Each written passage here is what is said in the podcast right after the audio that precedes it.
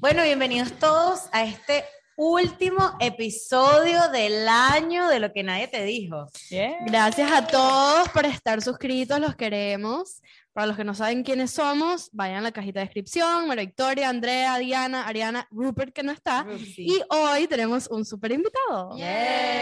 Bienvenido Ramón. Ramón, si, bueno, si no saben quién es todavía, le hemos mencionado algunas veces en los episodios, pero Ramón es la persona que me ayudó un momento con mis finanzas y tiene como una cuenta de Instagram donde explica todo el tema de las finanzas y bueno, es muy, muy buena persona, muy inteligente y como está finalizando el año y todos queremos como que tener plata y hacer plata y guardar plata, es la mejor persona. Todo plata. Si quieres, Ramón, eh, te puedes introducir.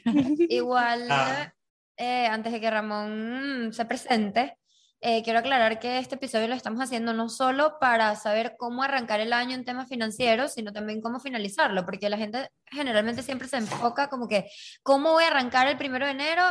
Eh, mi nuevo, mi, nuevo plan de ahorro. Mi nuevo plan de ahorro, cuando en verdad a lo mejor no te das cuenta que vienes ya todo un año haciendo las cosas a lo mejor mal y terminas el año peor y entonces no puedes a lo mejor alcanzar esos objetivos al año siguiente. Correcto. Entonces es también cómo finalizar un año y cómo arrancar el otro. Eso es lo que queremos como que hablar. Buenísimo. Muchísimas gracias muchachas por invitarme el día de hoy. Un placer estar aquí con ustedes. Eh, soy súper fan también del podcast, o sea, lo veo constantemente. Eh, hay muchos capítulos que me gustan un montón, ¿no? Y estar aquí... ¿Cuál, es tu favorito? Mira, uno de mis favoritos lo hicieron como en septiembre, creo que era el de toxicidad positiva. Ah, positividad tóxica. Eso, eso, me encanta porque, porque a lo largo del año, con todo el tema de, de, de, las finanzas y todo esto, de ayudar a la gente, también llegaba a mí mucha gente, estilo Daniel Javif, y no, señor, por favor, estoy obstinado de, de leer eso. No, pero nada, les cuento un poco sobre mí. Soy Ramón Hidalgo, tengo 27 años, creo, cumplí hace poco. Este, gracias. Eh, nada, soy economista, he trabajado en el mundo de la finanza toda mi carrera, pero en algún momento me di cuenta de que lo que nos enseñan en el colegio, lo que nos enseñan incluso en la universidad en carreras de negocios, no funciona o no está siendo redirigido adecuadamente a nuestras vidas personales. O sea, si fuese, si fuese correcto, en la lista de las 10 personas más ricas del mundo, todos fuesen gerentes de empresa estudiados en, en, Harvard Business School o fuesen economistas con Nobel Prize, y no es así. cierto. Cuando lo ven por otro lado, ven que el top 10 incluye como a cinco personas que no, tuvieron un título, que se dedicaron a trabajar full, hicieron su startup, funcionó, y bueno, capaz después se hicieron algunos títulos, como el caso de Mark Zuckerberg, ¿no?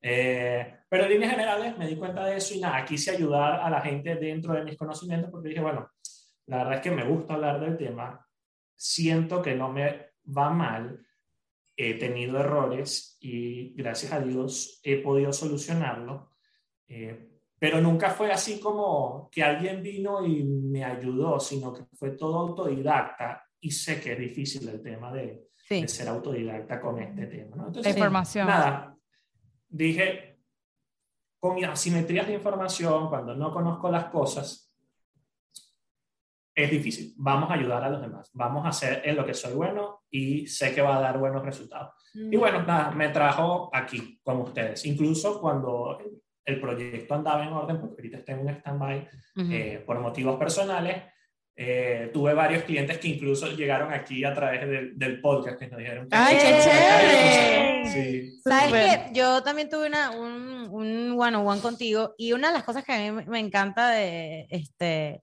de, de, de lo que tú dices o haces es que por lo menos yo le decía a él como que esto no es negociable, esto no es negociable, esto no es negociable y como que, ok, no es negociable, chévere, vamos a hacer que funcione, ¿me entiendes? O sea, no es como ese tipo de personas que te dice... Me gusta comprar por Amazon, tengo un problema. Por lo menos, creo que una de las cosas que yo le dije fue el spinning. El spinning no es negociable.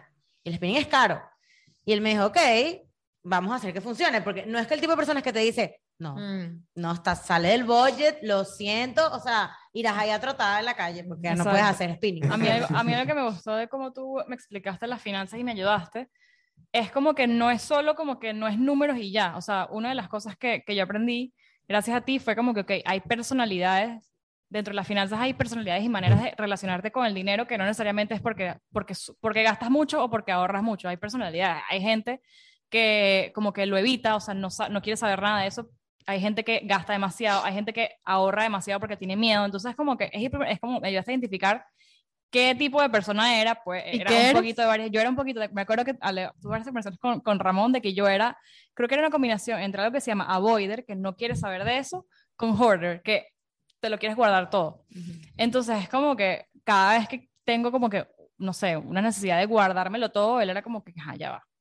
Entonces el, el tema, y lo que vamos a hablar más tarde, como que hacer un plan y organizarme, era como que todos los meses tú sabes cuándo, o sea, vas a asignar un poquito a gastar, un poquito a ahorrar, pero yo en mi cabeza como como Si no te lo gastabas, lo ahorrabas de una vez. Entonces él me decía, ¿qué pasó con las 100 dólares que tenías que gastar este mes? Y yo, me los ahorré. Claro. Entonces es como que, ajá, pero si tú le pusiste que te los iba, o sea, si, cuando les pones que te lo vas a gastar, tú ese dinero tienes que gastártelo, se lo juro. Estoy mal. Entonces como que un poquito... Yo estoy al revés, yo me lo gasto todo hasta lo que tengo que ahorrar lo gasto. Por eso me identifico contigo. Si yo tengo, imagínate que me entró una mensualidad, o sea, un, un una mensualidad, un cheque, lo que sea, va directo a mis ahorros, antes de cualquier otra cosa. Entonces no. Epa, a mí me entró un bono. Directo. ¿Qué hiciste? Como ese bono no lo tenía planificado, me lo gasté todo. No ah, vale, ves, estás mal. Ah, es que como entró se fue. Pero como es que ese dinero no estaba planificado. Bueno, hay que gastarlo. Ramón, a ver. ¿Qué piensas tú? Ahora vamos a empezar a hablar del tema navideño. Exacto. ¿Qué hacer con los bonos navideños? ¿Qué se hace? Ok, no hay cosa más fácil de planificar que un bono de Navidad. Porque la verdad es que sabes que todas las Navidades, bueno, yo vivo aquí en Argentina, yo sé que todas las Navidades me llega mi aguinaldo, mi medio aguinaldo. O sea, que no sé cuánto es el número, no sé si serán 100 pesos, 200 pesos, un millón de pesos, no, ciertamente puedo tener una idea, pero sé que en Navidad llega un bono. Y pasa así en muchas otras partes, ¿no? Entonces, cuando la gente dice, sobre todo con el tema de los regalos, no, es que diciembre es una pelazón de real, porque hay que regalarle a la mamá, al amigo, al hermano, al perrito, al tío, al sobrino, al hermano, al primo, al sobrino. No, es demasiada gente, la verdad. Demasiada. Pero, pero sabes que diciembre es así. Entonces, por ejemplo, en mi caso particular, junto a mi esposa, sí estoy casado. Eh, ¡Oh! ¡Que viva la vida! ¡Que viva el amor! Nosotros estamos organizándonos en las temas navideñas desde agosto. Sí, es un montón de tiempo y somos súper planificados, sí, lo sé, somos nosotros, pero no tiene que ser desde agosto, o sea, ustedes pueden empezar. Pero, perdón, cuando dices temas navideños, ¿te refieres regalos, viajes? Bueno, eso, todo. Cena, la cena navideña, la cena, okay, Mira, no, la verdad es que no sé qué demonios voy a regalar, porque, no sé, o sea, mi mamá, bueno, en diciembre, capaz querrá un vaso contigo o, o una cartera, exacto. O una cartera, lo que sea. Pero yo en agosto septiembre, octubre, yo puedo decir, hey, voy a separar una parte de mi dinero, 10 dólares, para empezar a cuando llegue lo que sé que voy a comprar, bueno, ahí está, ¿no? Y lo separo un poquito, ¿no? Pero con el bono, realmente, que me hablan hace ratito, depende mucho de uno. ¿Por qué? Porque hay personas que le hace feliz ahorrar, porque les gusta estar protegidos, les gusta tener certidumbre de, de qué poder hacer ante cualquier inconveniente. Hay otros que no tanto, hay otros que les gusta más el tema de, hey, quiero vivir mi experiencia, quiero crecer, quiero ser feliz en el presente porque mañana, exacto, yo, porque no sé si mañana estoy vivo, ¿no? No ¿Me van a enterrar con mi bono navideño? No. no, no todo, pero ya me gasté una parte.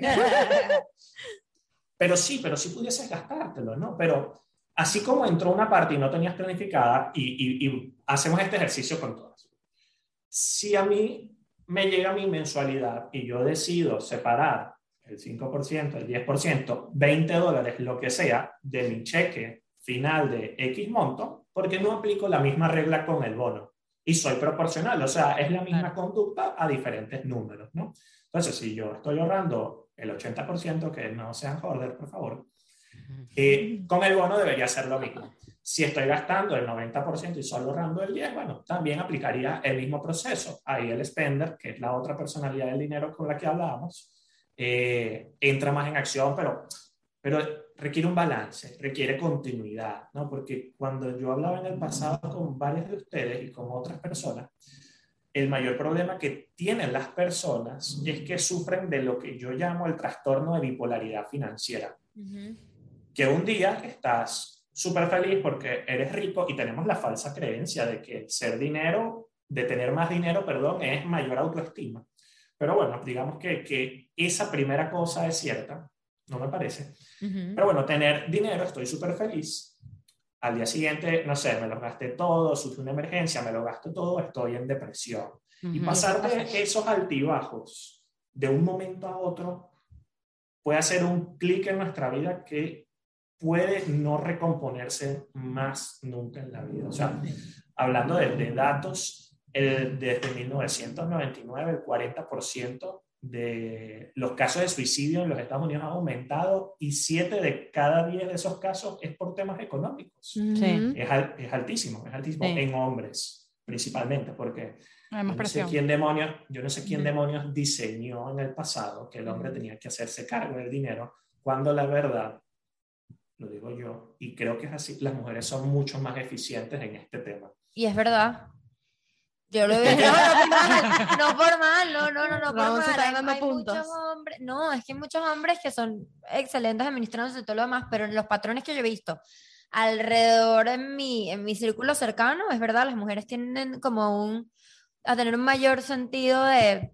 pues, cómo manejar sus finanzas. ¿sabes, ¿Sabes qué puede ser? Porque porque capaz los, los, hombres se sienten como que, o sea, tienen más presión de si tienes dinero o no, o sea, se, valen más por el dinero que tienen, que a mí las mujeres no tenemos esa presión de si tienes dinero. O sea, tú, su, una, yo siento que como mujer, tener dinero no, no me hace, no me hace más o menos como un hombre se siente teniendo más dinero. Es que fíjate las conversaciones. Sí. ¿De qué hablan los hombres? ¿Del carro que te sacaste o te vas a sacar? Del negocio que hiciste o que vas a hacer. Del apartamento, no, que, te compraste te vas a comprar. No todos los hombres, pero en, la mayoría del negocio y tal. Y nosotros hablamos de... De que la maquillaje, de las uñas, nuestros sentimientos. O sea, ¿me entiendes? Aquí ninguna dice, Marica, el carro que me va a comprar la semana que viene. O sea, ¿Cuánto ahorraste? mentira, mentira, no, habla de eso. Me metí en Bitcoin. Sí, no, mira, mira mi cuenta de inversión. eso no pasa, marica. Y a los hombres les encanta ese peo. No, marico, pasan todo el día, marico, mira mi Roth IRA, mira mi no sé qué verga, mira mi... mi es, como, es como un tema de ego. Eres, eres, vales más. Sí, ahorita. O sea, creo que, creo que la sociedad ha hecho que los hombres se sientan más o menos por el dinero que tienen o que no tienen. Que eso, está mal, eso está mal. Una presión muy heavy, que no... Y, y, eso me lleva a, el primer consejo para cerrar el año, para dejar todo atrás. Y es exactamente eso, como las mujeres hablan más, y lo dicen en broma, pero las mujeres son mucho más abiertas con el tema de sus sentimientos, son menos propensas a este número que dije en el pasado de la tasa de suicidio. Se presenta más en los hombres. ¿Por qué? Porque nos tendemos a guardar nuestras cosas. ¿no? Entonces, el primer consejo que les doy a todos es hay que empezar a hablar del dinero. O sea, esto tiene que ser, dejar de ser un tabú. Tabú, 100%. Sí, ok, yo gano 20 dólares, o sea, comparemos la situación. Vivo en Argentina, naturalmente su nivel de ingresos es superior al mío por simple matemática y ya, pues, o sea, inflación, peso, devaluación, Latinoamérica, Estados Unidos, listo. Pero eso me hace estar en una mala situación, no necesariamente. Claro. Y el tema de hablar de dinero nos permite comparar, entender, aprender. Normalizarlo también. exacto, incluso curar cicatrices, porque todos los problemas que tenemos con el dinero surgen cuando somos chiquitos y empieza el tema de caso uno. Y ven acá, vamos a hablar sobre el negocio, o sea, vamos a hablar sobre la casa, aquí te presento, cuando no sé si no, no pasa. Les, mostra, les mostraban los, los estados contables de la casa. No, no, no.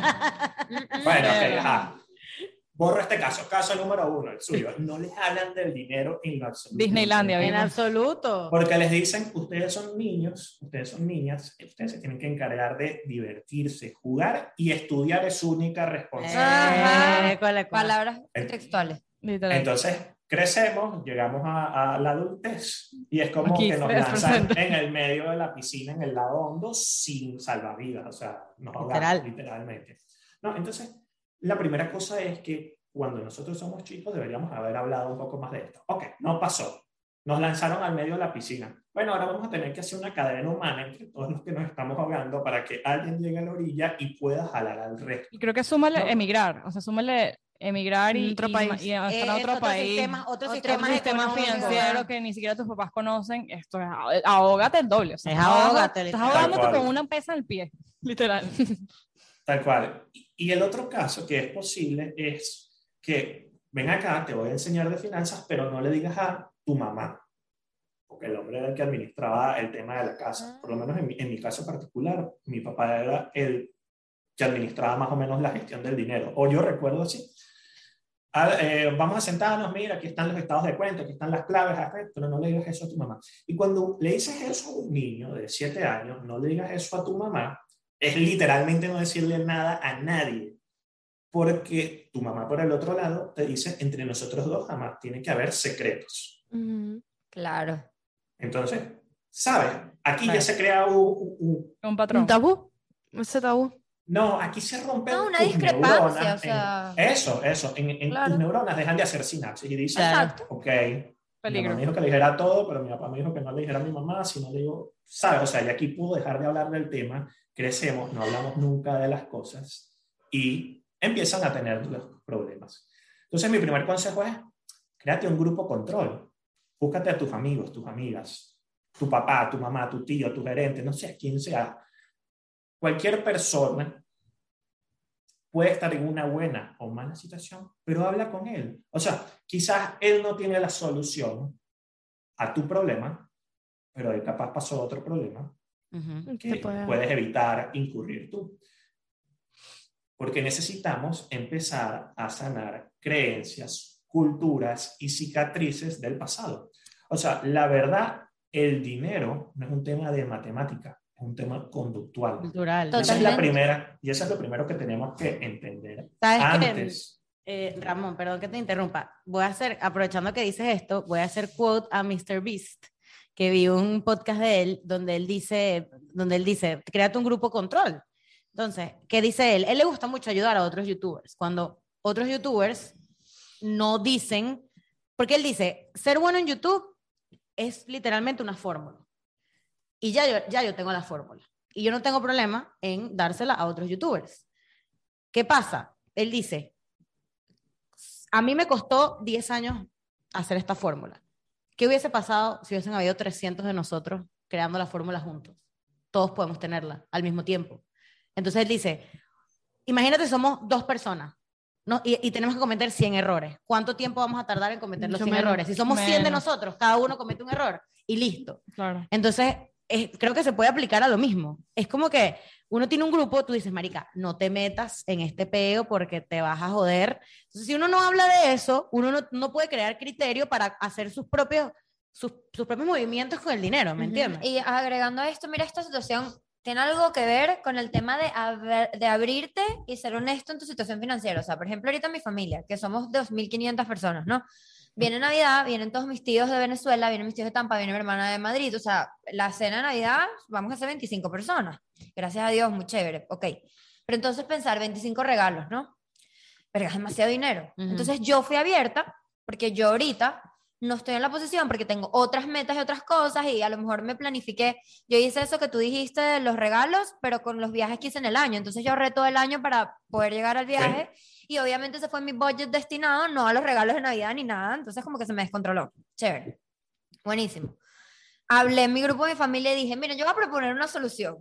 En vez de regalarnos todos, vamos a hacer un amigo secreto. Hacemos un intercambio. Y entonces cada quien le da un regalo bueno, se gastó, destina un dinero a una persona todo el mundo sale regalado feliz en vez de estar regalando huevonadas y chucherías. Porque entonces salió mi tía y dijo, me escribió por privado, menos mal que lo dijiste tú, yo estoy pelando, yo no tenía que comprar. Entonces yo digo, tan fácil que era, o sea, yo tomé, pedí como la pelabola, ok, chévere, no importa, frente a mi familia, pero... André, a mí me pasó, pero lo dije, me pasó exactamente una vaina así igualito. Que estaba, estaban, o sea, e, e, esta situación era así, una lancha que carísima, donde necesitábamos a 15 personas para, para poder pagar la lancha y de repente la gente empezó a ponerse la peluca y empezó a decir, no, yo no quiero, yo no quiero, yo no quiero. Y las otras cinco huevonas que quedaron iban a pagar la lancha y yo dije, ey, ey, ey, ey. Yo dije, aquí voy a quedar como la pelabola. Pero yo dije, ey, un momento, o sea, a mí me parece una estupidez pagar cinco personas una lancha. Que se va 20. y al fin, entonces, y, lo de 200 dólares. Y, sin pena dije, y sin pena dije, al final vamos a quedar tres, dije así. Y vamos a tener que pagar la lancha, dije así, porque nadie ha pagado. 500 cada uno. Me pasó idéntico por el otro lado. Marica, menos mal que lo dijiste porque verga. Pero es que uno, uno por compromiso dices que sí, no te Pero yo me cansé porque él tiene razón. El dinero no tiene por qué ser, o sea, en- ¿Por o- qué tiene que ser un tabú hablar del a dinero? lo mejor el diciembre pasado, coño, tenía un buen, no tuve otros gastos, no sé qué, pude darle regalo a todo el mundo. Este año yo no podía. Sí, creo que pasa mucho que, que o, o tienes que ir, a Sencillo. no sé, tienes que hacer esto y te da pena. O sea, no significa que no tengas dinero. O sea, tú tienes 50 dólares para, o Claro. 100, 500 para los regalos. El problema es que no es tu prioridad. Entonces a la gente le da pena y mucha gente, y nos pasa, y nos ha pasado que se comprometen en un viaje que no quieres hacer, pero te da pena Decir que no. decir que no porque no tienes dinero y porque quieres, entonces te dejas de comprar o dejas de hacer tu cosa por el compromiso de otras personas por no saber decirles, mira, tengo otras prioridades, que no significa que no tengas dinero, que puedes no tener dinero también, pero no, no quita eso. Yo creo que pasa mucho, no sé si es nuestra, es nuestra cultura, creo que los gringos son más abiertos con Sí. cuánto ganas, cuéntame, y tu, tu cuenta y la mía. Sí, pero uno no- Nosotros también. en Latinoamérica, Sí, uno es así, Mm, pero, mm. pero Lo yo que pasa es que en Latinoamérica creo que somos tan, o es sea, muy tabú. No, que- no es tan tabú, sino que como que lo maquillamos un poquito, le agregan picante. Y otra cosa, O sea- me han dicho en todos lados que es demasiada mala educación decir cuánto ganas. Y ok, ajá, pero ¿por qué? porque O sea, en el sentido que, ya yo he visto gente que se pone incómoda cuando yo le digo, Yo- ah, yo gano tanto. tanto- Y la gente es así como que, Y, y- ¿cómo y- me lo y no sé, dices? corrígeme tú, Ramón, pero yo leí por ahí una vez que la mayoría de las personas miente con respecto a sus sueldos. Y miente con respecto a sus ingresos y miente con respecto a sus gastos. O sea, Yo les da- sí, les- yo, yo soy ese les tipo de persona. pena. Yo creo que yo soy de personas que me da pena. A mí me da pena hablar de dinero. No me, o sea, me, me gusta el tema. Me gusta el dinero, me gusta el tema, me encanta Pero el tema de no las finanzas, tuyo. pero no me incomoda yo hablar de mis cosas y me incomoda saber de los demás, pero es, es básicamente, o sea, es el caso de Ramón que explicó, a mí nadie me dijo, o sea, yo no tengo ni idea y hasta el sol de hoy no sé nada de las finanzas de mi casa, cómo se manejaban. Yo solo sabía que había, había, y mi mamá me decía, no le digas a tu papá, vamos a pasar esa tarjeta por aquí, esta tarjeta por allá. y, y todavía pasa y es como que, y de repente yo tuve que ver cómo hacía ni idea, o sea, entonces eso, eso de el avoider, que yo soy como un poquito avoider, o sea, soy ahorrativa y avoider, o sea, avoider porque no, nunca supe nada de dinero a mi casa y ahorrativa tampoco sé dónde lo saqué, pero es eso, es como que viene mucho de mi casa de que nadie se decía nada, yo no sé, o sea, pero es que no vi nunca un cheque, y eso lo vi en estos días en un, creo que fue un podcast que estaban hablando como que, imagínate si tus papás te llegaron y te dijeran, mira, esto fue lo que gané este mes, o sea, te explicaron como... cómo esto está funciona. destinado al, al- Mira, al esto mercado. es lo que yo gano al mes. Yo nunca, nunca, Nunca. he sabido jamás cuánto ganó mi papá en un año, en un mes, en un... O sea, pero es que nada, nunca, Claro. ni cuánto se gastaba, ni cuánto se pagaba de renta o de hipoteca, nunca supe nada, jamás. Entonces, imagínate. Claro. Ujú. Mira, la verdad es que el tema de, estaban hablando ahorita de la vergüenza, y era uno de los temas que quería hablar, sobre el money shame. No, es súper común. Cuando empezamos a hablar de dinero, la primera cosa es, voy a decir que gano 100 dólares al mes. No, yo tengo que decir que gano 2000, porque estoy con gente que tiene un Mercedes. Eso es lo que yo Ajá. digo, que lo maquillan y lo, Ajá. le echan Eso. picante. Ajá. O al Eso- Eso revés. lo eso. hacemos latino- los Pero, latinoamericanos. pero No, también no, pasa Y revés. aquí también lo hacen, los gringos también lo hacen a veces. Yo he escuchado. Oh, yo, creo, yo creo que en todos lados, creo que es algo natural que todo el mundo maquille sus números. Y, y la verdad es que con el tema de la vergüenza del dinero pueden pasar tres cositas. La primera, o sea, cómo se manifiesta la vergüenza del dinero y cómo identificarla porque tenemos que perdonarla, ¿no? Y superarla en ese sentido, dejar el pasado y ser libres en ese aspecto. El primer caso de manifestación es que tengo que ayudar y rescatar a todo el mundo Ok. mi mamá se enfermó, ella no tiene y yo la amo un montón, pero la verdad es que la enfermedad de mi mamá o de mi papá o de mi primito, del sobrino o eh, que el carro chocó y que no tienen real, no es mi culpa, es su culpa o lastimosamente fue un infortunio, ¿no? Y en ese caso ha sido su responsabilidad estar preparados para eso, no para la mía, no es mía. Pero ¿puedo apoyarlo? Sí, totalmente. Si eso te hace feliz, hazlo. Claro. Pero la primera cosa que tienes que entender es que tú no eres la Madre Teresa de Calcuta, tú no puedes solucionar los problemas de todos. O sea, ya tú tienes problemas en tu casa, tienes problemas en tu trabajo, tienes problemas con tu pareja, tienes problemas con el perrito como para tener que encargarte los problemas de los demás. O sea, ya va. Total. Primero tengo que poner la casa en orden y luego voy con los demás. Y eso pasa mucho. Hay muchos padres, y disculpa que te interrumpa, y lo, todos aquí lo sabemos, y muchos familiares que simplemente se dan del hecho de que "Ay, yo soy tu papá, entonces yo te di la vida, yo te di todo, y ahorita tú me lo tienes que devolver. Y tienes que entonces calarte este lío, y eso pasa más de lo que hasta en las mejores familias. O sea, yo Tal cual, tal cual. he visto personas que le han obligado a sus hijos a devolverle todo lo que se gastó en la universidad. Por ejemplo, ¿me entiendes? Entonces, es a donde voy. Eso, eso no está bien tampoco. No, es súper feo, es súper feo, porque si tú no estabas en la posición para darle el dinero para la universidad, no se la puedes dar. O sea, claro. tú quieres que sea feliz, pero a costa de tu sufrimiento. O sea, esto debería ser un juego ganar-ganar, no ganar-perder. ¿no? La segunda situación de vergüenza del dinero es, estoy bien, pero nunca es suficiente.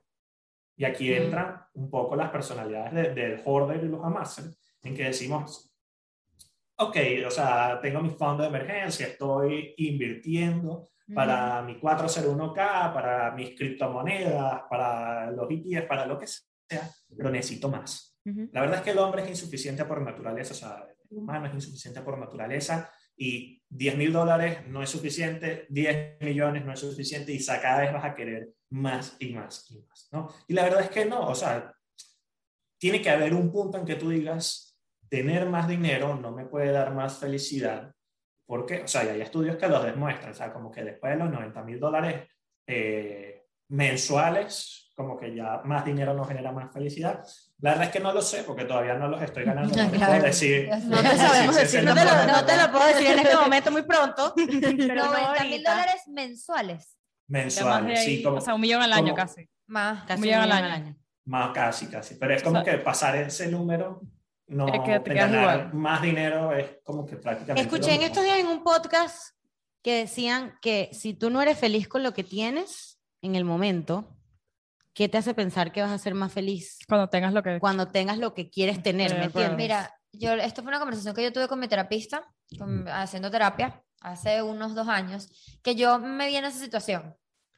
Eh, yo decía, tengo todo en orden, pero no estoy plenamente feliz.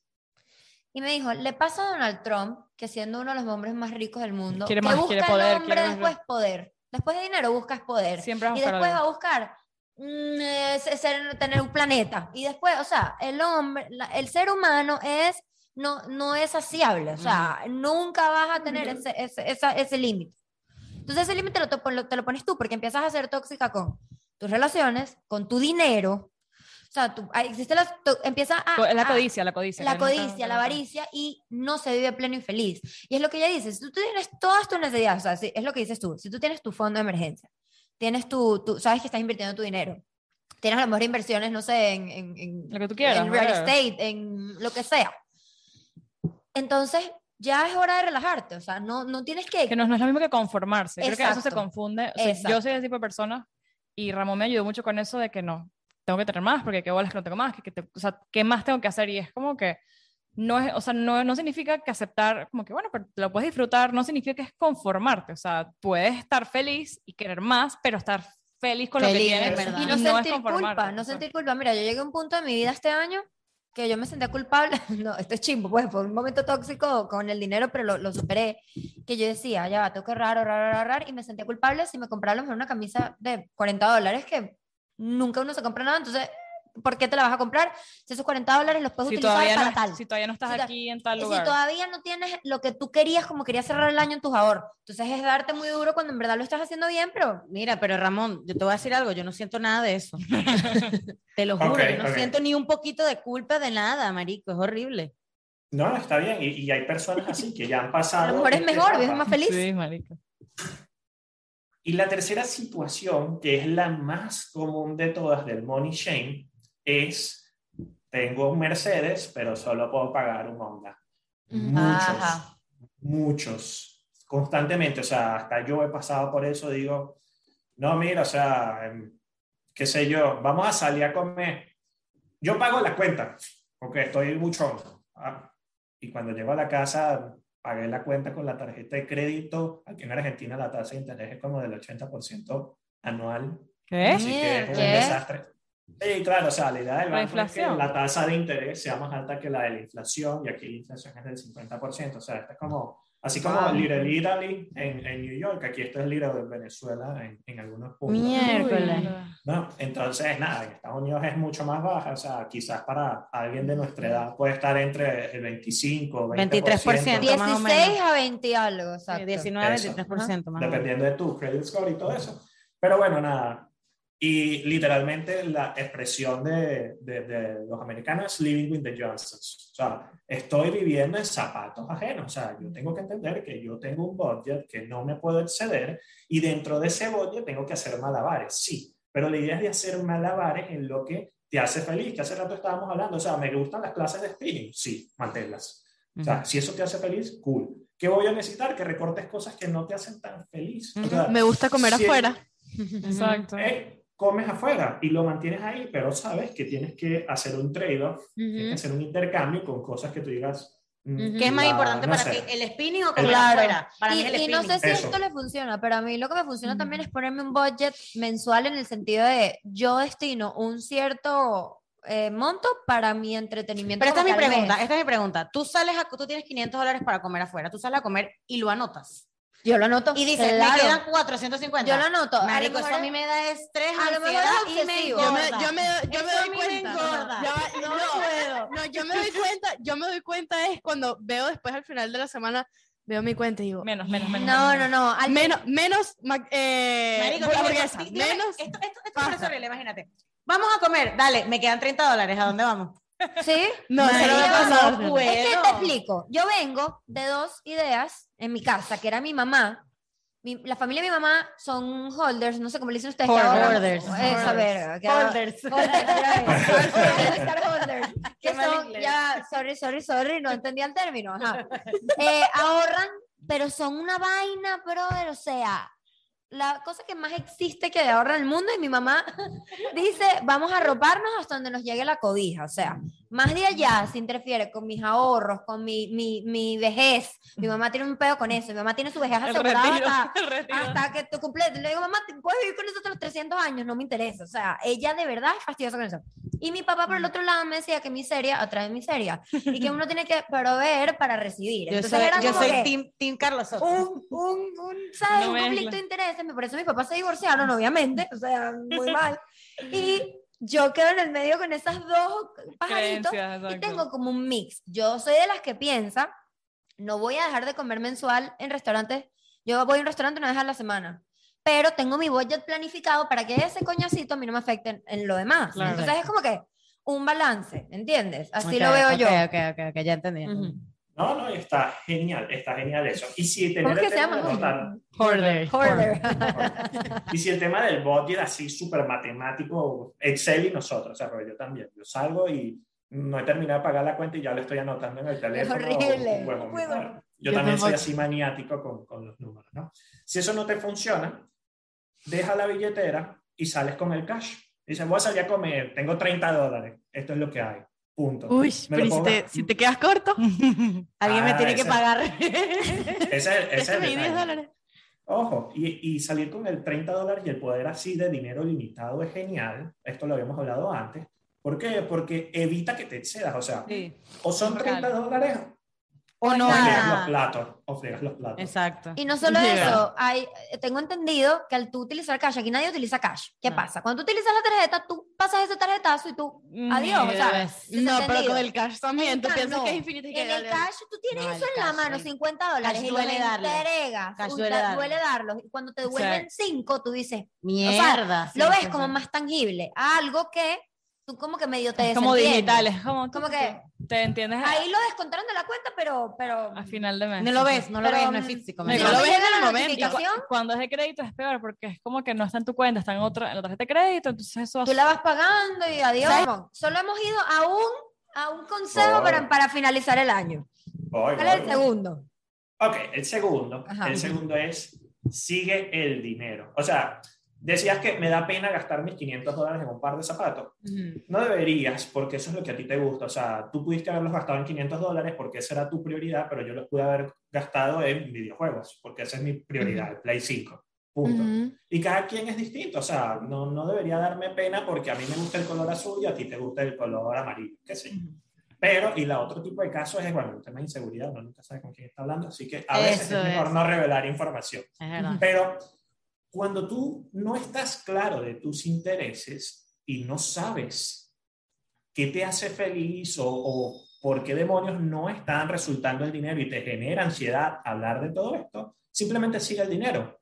Revisa tu cuenta bancaria, revisa tu card statement y ve en qué demonios se está yendo el dinero. O sea, antes de que acabe el fin de año, tú vas a entrar y vas a decir, mira, aquí hay 400 facturas de, no sé, eh, Macy's. Suscripciones. 200, 300 suscripciones, 400 sneaker y Coca-Cola gastadas. McDonald's, McDonald's en mi tarjeta predomina, déjenme decirlo.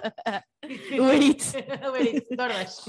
Entonces eso te va a dar un indicador a ti de saber si estoy gastándome el dinero en cosas que me hacen feliz o no. Porque si Uber Eats y McDonald's es lo que me gusta porque es rica la hamburguesa y me da flojera cocinar, ok, hazlo. O sea, en su pasado yo tuve una cliente que me dijo, Ramón, yo trabajo tanto que no me da chance de cocinar y de verdad me da la dilla cocinar. Ok, gástatelo todo en Uber Eats, en Rappi, en pedido ya, no me importa. O sea, si eso, si puedes hacerlo y te hace feliz, cool, o sea, literalmente no cocinaba ningún día a la semana.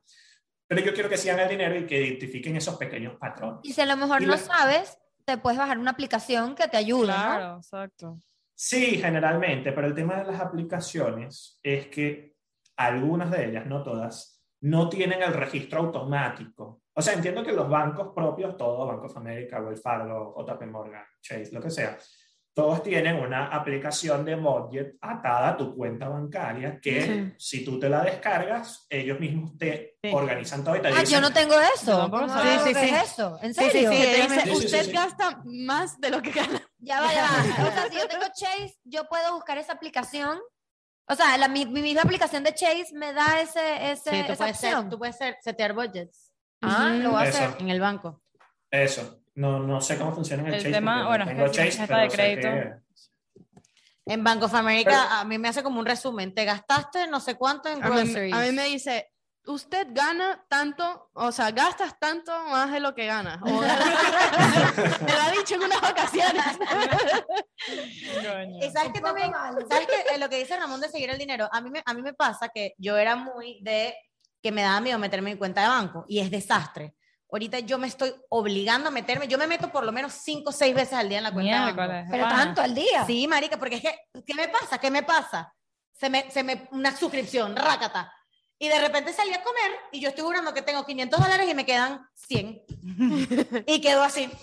Ah, ok. Entonces, claro, si yo me hubiese metido antes y veo que me quedaron 100 dólares porque se me, se se me, una suscripción se me pagó, ahí yo puedo planificar y decir, ok, vamos a comer algo barato porque me quedan 100 dólares, ¿me entiendes? En cambio, si yo tengo en mi mente que tengo 500 en la cuenta, a mí no me importa.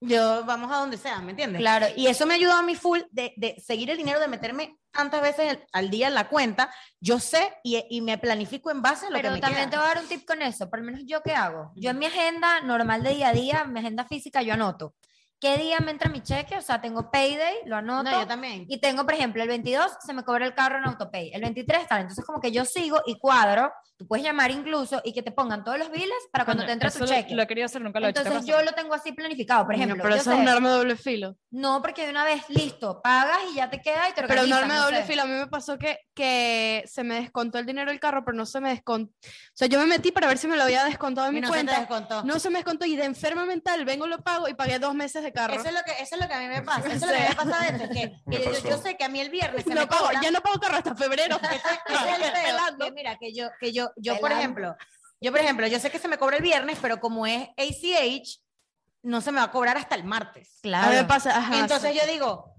me meto y digo, ah, pero ya se cobró. Fruity, no, fruity. no. Ah, tengo plata. Error. No, pero es que uno, a ver, eso es sentido común también. No, pero ajá. Sabes que te tarda en agarrarse el efectivo, o sea. Eso me pasó a mí con, con, ahorita con el internet. Hice un cambio en mi proveedor de internet y literalmente pagué el internet todo el 2022. Literal. Peor, o sea, estás amarrado, no te puedes ir.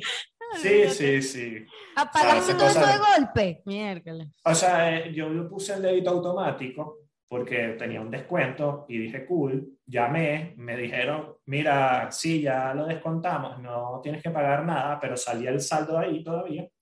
Y nada, dijeron, nosotros vamos a borrar y arreglamos el sistema.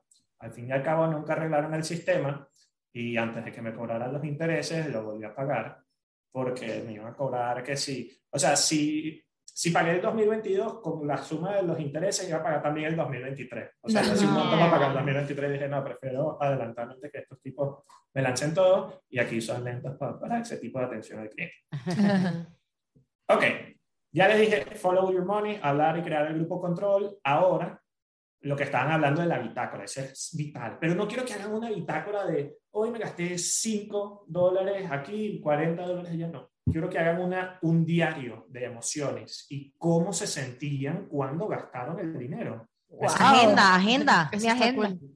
Me sentía alegre, emocionado, frustrado, con miedo. O sea, no saben la cantidad de personas que eh, ataques de pánico, ataques depresivos lo curan con tarjetas de crédito y shoppings. O sea, es grandísimo, ¿no? Entonces, cuando nosotros podemos asociar emociones incluso a gastos y determinar nuestros hábitos, ok, ya entiendo que cuando no estoy bien, yo debería pedirle ayuda a alguien, todo en el tema de la psicología, pero también a alguien que me ayude a evitar gastar. O sea, eh, por lo menos en mi caso particular, cuando estoy súper feliz, gasto un montón de dinero innecesario. Claro. Innecesario. O sea, me iba bien en un examen a la universidad, me compraba, no sé, eh, una botella, un premio, un premio. No, exacto. Yo tenía la costumbre que todos los viernes me compraba un vaso de chicha en la universidad, así de simple. Pero si me iba bien en el parcial, me compraba el vaso ultra puj exagerado que venía con, no sé, con todo. 500 kilos de leche condensada. Literal, literal, literal. Y así me pasa con otras cosas en mi vida. O sea, esta semana tuve un buen deal en un negocio y tuve así el impulso de, ok, me voy a comprar eso, voy a premiar al buen deal. Y gracias a Dios me he controlado y no ha pasado, pero, pero reconozco el impulso. Claro. Mira. Pasa que a algunas otras personas les pasa la inversa, se sienten tristes y bloquean el dolor con azúcares, con alcohol o con compras. Te iba a decir que yo tengo un ejemplo de eso en tres, en tres, en tres situaciones. La primera, si yo estoy triste, digo, me voy a comprar algo de comer o voy a comer afuera, y eso involucra gastar.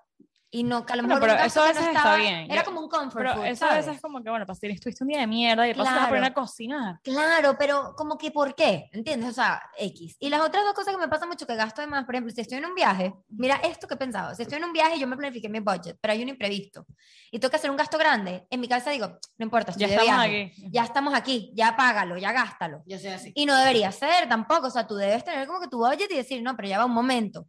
Y también me pasa, me pasaba antes, ya no, con los premios, como dices tú. Si a lo mejor me iba bien en algo, iba a comprarme una cosa. O me voy a premiar pagándome esto. O me voy a comprar algo innecesario que no estaba planificado en mi budget, pero simplemente era como un mm, good job a mí misma, ¿sabes? Yo soy así. Pero porque a mí me premian también. Toda la vida. Ah. Huevo nada. O sea, literalmente era, vamos a ir a comprarte una cocada. Esos eran mis premios. Pero a mí toda la vida me premiaron y yo, yo soy Vamos a McDonald's. Yo, yo tuve un día de mierda y para mí el día de mierda no se va a solucionar comprándome algo ni saliendo a comer. Para mí, si yo tuve un día de mierda, termina de hacerlo mierda, cocina y no te hagas el skinker y, no gimnasio. Qué feo. o sea, en cambio, cuando me va bien, es y qué, coño, vamos a salir a comer. Coño, porque me fue bien. Y coño, vamos a comprarme algo porque me fue bien. O sea, al revés totalmente. Ojo, pero, pero esto no necesariamente tiene que ser, o sea, no tiene que ser como estoy feliz, gasto mucho, como estoy identificando que estoy feliz, no voy a gastar, o estoy triste y no salgo a gastar. O sea, si eso puede entrar en tu budget, puedes hacerlo. Por ejemplo, esto es una práctica muy personal.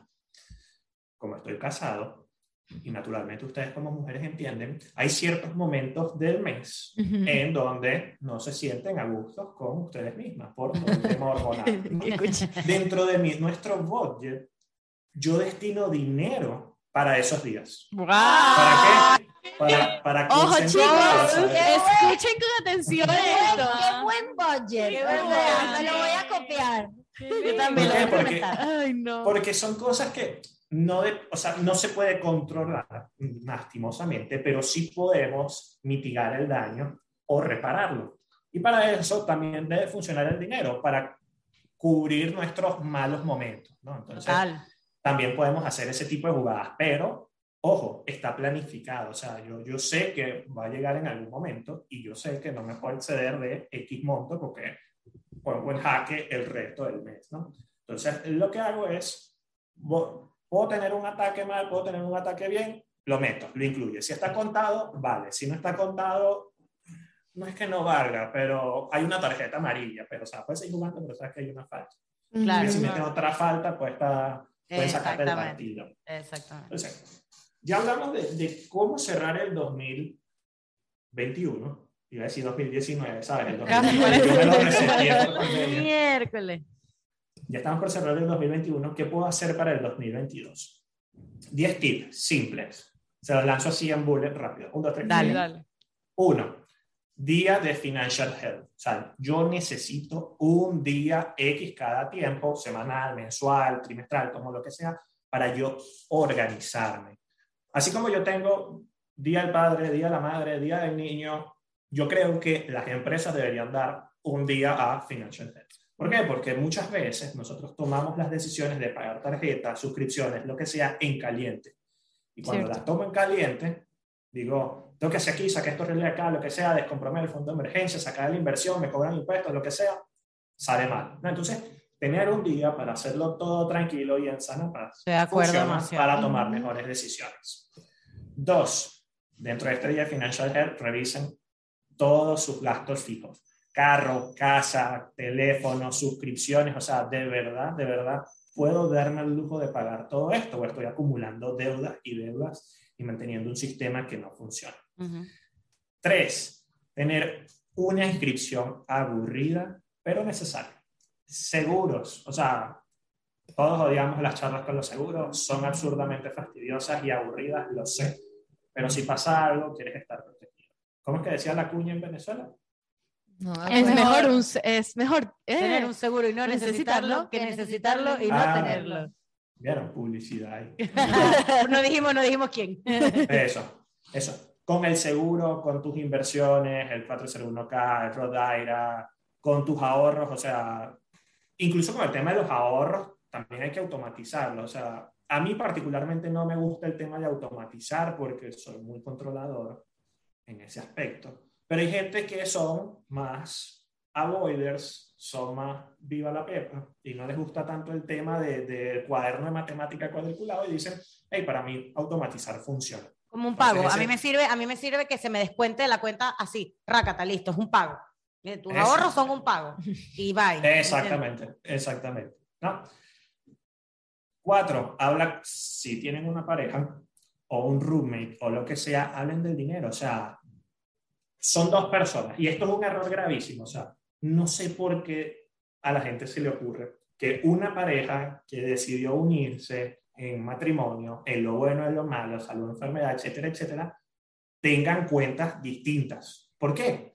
O sea, no están remando una misma dirección. Cuando una pareja tiene cuentas separadas y empiezan a cometer infidelidades financieras, ya hace rato dijeron una, vamos a salir a comprar y no le digas nada a tu papá, o vamos a ahorrar esto y no le digamos al otro. se supone que, que, tienen metas juntos y también tienen metas individuales, pero si, si son un equipo, ambos deberían conversar para decir, ok, estos 100 no me tocan a mí este mes, te tocan a ti, porque va para tu salida con tus amigas, qué sé yo, lo que sea.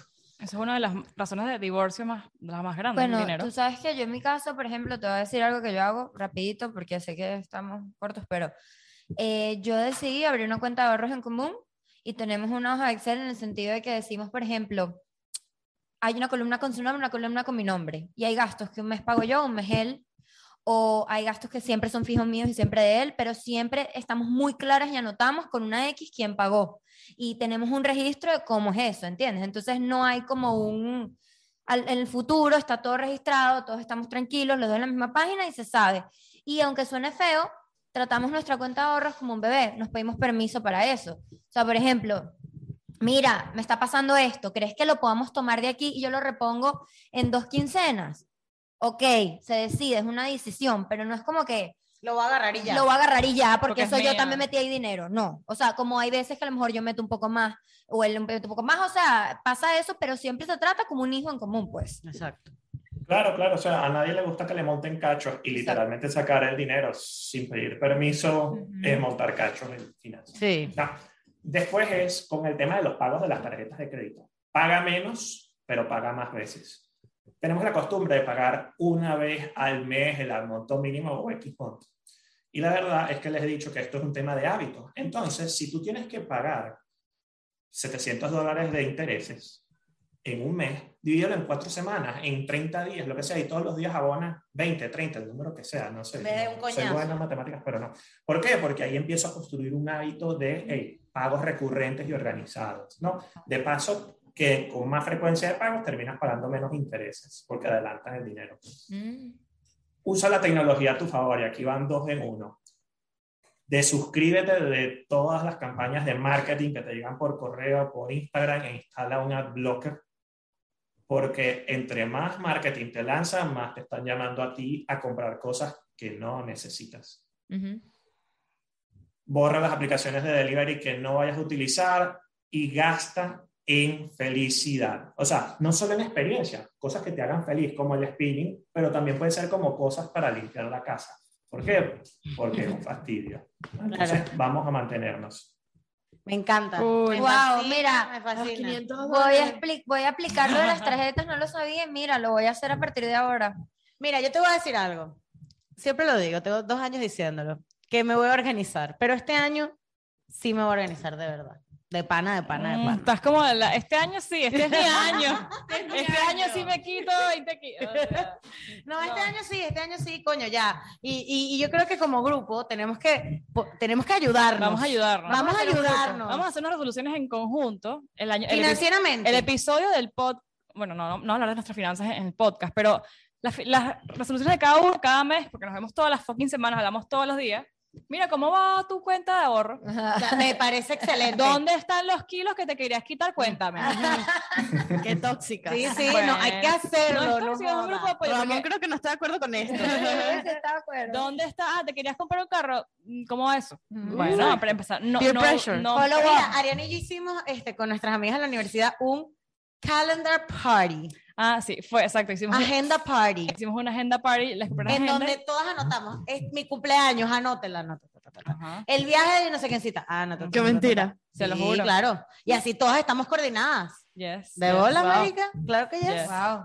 Pero bueno, Ramón, mil gracias, en verdad. Necesitamos a alguien como tú. ¿Por qué no tenemos un amigo como Ramón? Sí, Somos amigos, Ramón. Ramón, vuelve. Yo necesito una que me haga shame. Sí. Que me diga, por favor, no detente. ¿Quieres que sea eso? No lo necesito, no. feliz. No, pero en verdad, mi gracias. Yo creo que para, para todos ustedes que están viendo los episodios, sea lo que sea su situación, vivan solos, no, con sus papás, pues creo que es, muy importante que se pongan, o sea, sean claros. Su dinero, o sea, toda la vida dando una relación con el dinero. Quieran o no quieran, les guste o no les guste, vivan para siempre con X o Y, o sea, consiguen un sugar, va a haber dinero en su vida, de alguna manera van a tener que relacionarse con eso. Entonces, como que es, es cool aprender como que cómo te relacionas con el dinero, cómo hacerlo mejor, o sea, dejar el miedo. Mucha gente, yo también tenía miedo, yo no podía abrir mi cuenta del banco, yo no sabía, yo, estaba, yo estaba medio claro, pero no sabía. Ver, o sea, con mucha objetividad, tipo, mira, esto es lo que tengo, y eh, al final en la parte numérica, ok, 2 más 2 son 4, si ahorro 10 dólares todos los meses, tengo 100, si ahorro 100, tengo 1000. O sea, pues como que pueden hacer eso, entonces Ay, gracias Ramón, de verdad. Gracias Ramón. Y creo que estos tips nos van a ayudar a todos y a todos nuestros oyentes a empezar un año y finalizarlo de una manera no tóxica. Y yo creo que si finalizaste el año y no cumpliste todas las metas, pues no esperes a que se finalice el año para comenzar. Puedes, puedes empezarlo mañana. No hay que empezar el primero, no hay que esperar el primero de enero. Tres días igual para, para finalizar el año. te quedan tres días para finalizar el año, pero hoy 27 de diciembre tú puedes decir, yo comencé mi meta el año pasado. Es cierto. El primero de enero planificas, ya planificaste el año. No es eh. como que vas a esperar para el 8 de enero porque el 8 de enero es cuando todo. No, cuando todo empieza. 28 de enero estás sentado con tus Excel, con lo que quieres hacer con tus planes, cuánto cuesta y empiezas a dividirlo, cuánto ganas y, así. Me parece muy cool. Exactamente. Pero bueno, la gente que te quiere seguir para contenido de educación, para que la gente tienes como una biblioteca de muchas cosas. Sé que le has puesto mucho cariño al contenido, entonces la gente te puede seguir arroba finenial con dos N, ¿verdad? Correcto, correcto. En Instagram tengo esa cuentita técnicamente es finanzas para millennials. Ahí pueden ver Los Gen están invitados también a la conversación. Sí están, sí están. Ay, pero muchas gracias, Ramón, por la conversación. Y seguimos, nada, seguimos en contacto. Seguimos en contacto. No, gracias a ustedes por abrirme este espacio, por la oportunidad y A querer ti. hablar del tema. Y se viene una puedan, segunda parte. Claro, se viene, se- que viene te quedamos cortos, se Quedamos viene una segunda parte. cortos. Es verdad, Es la verdad. Se vienen mil gracias, de verdad. Nos encantó tenerte. Y bueno, chicos, eh, hagan, sus, hagan sus Excel, no tengan miedo. Vamos a agarrar esos tips que están buenos. Vamos a agarrar las tips. Chao. Chao.